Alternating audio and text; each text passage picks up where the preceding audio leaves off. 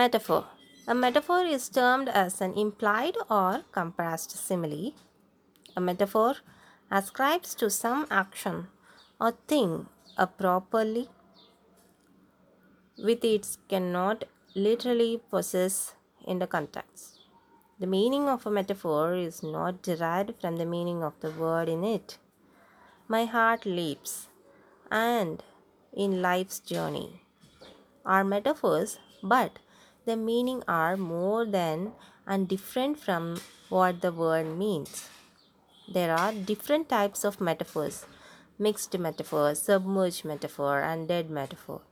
When Donne writes, This is my place, last scene, about the last part of his life, play is a metaphor for life. Some other examples are He is a pillar of the state. She has entered eternal sleep. Metaphors are used more oftenly in poetry than in prose.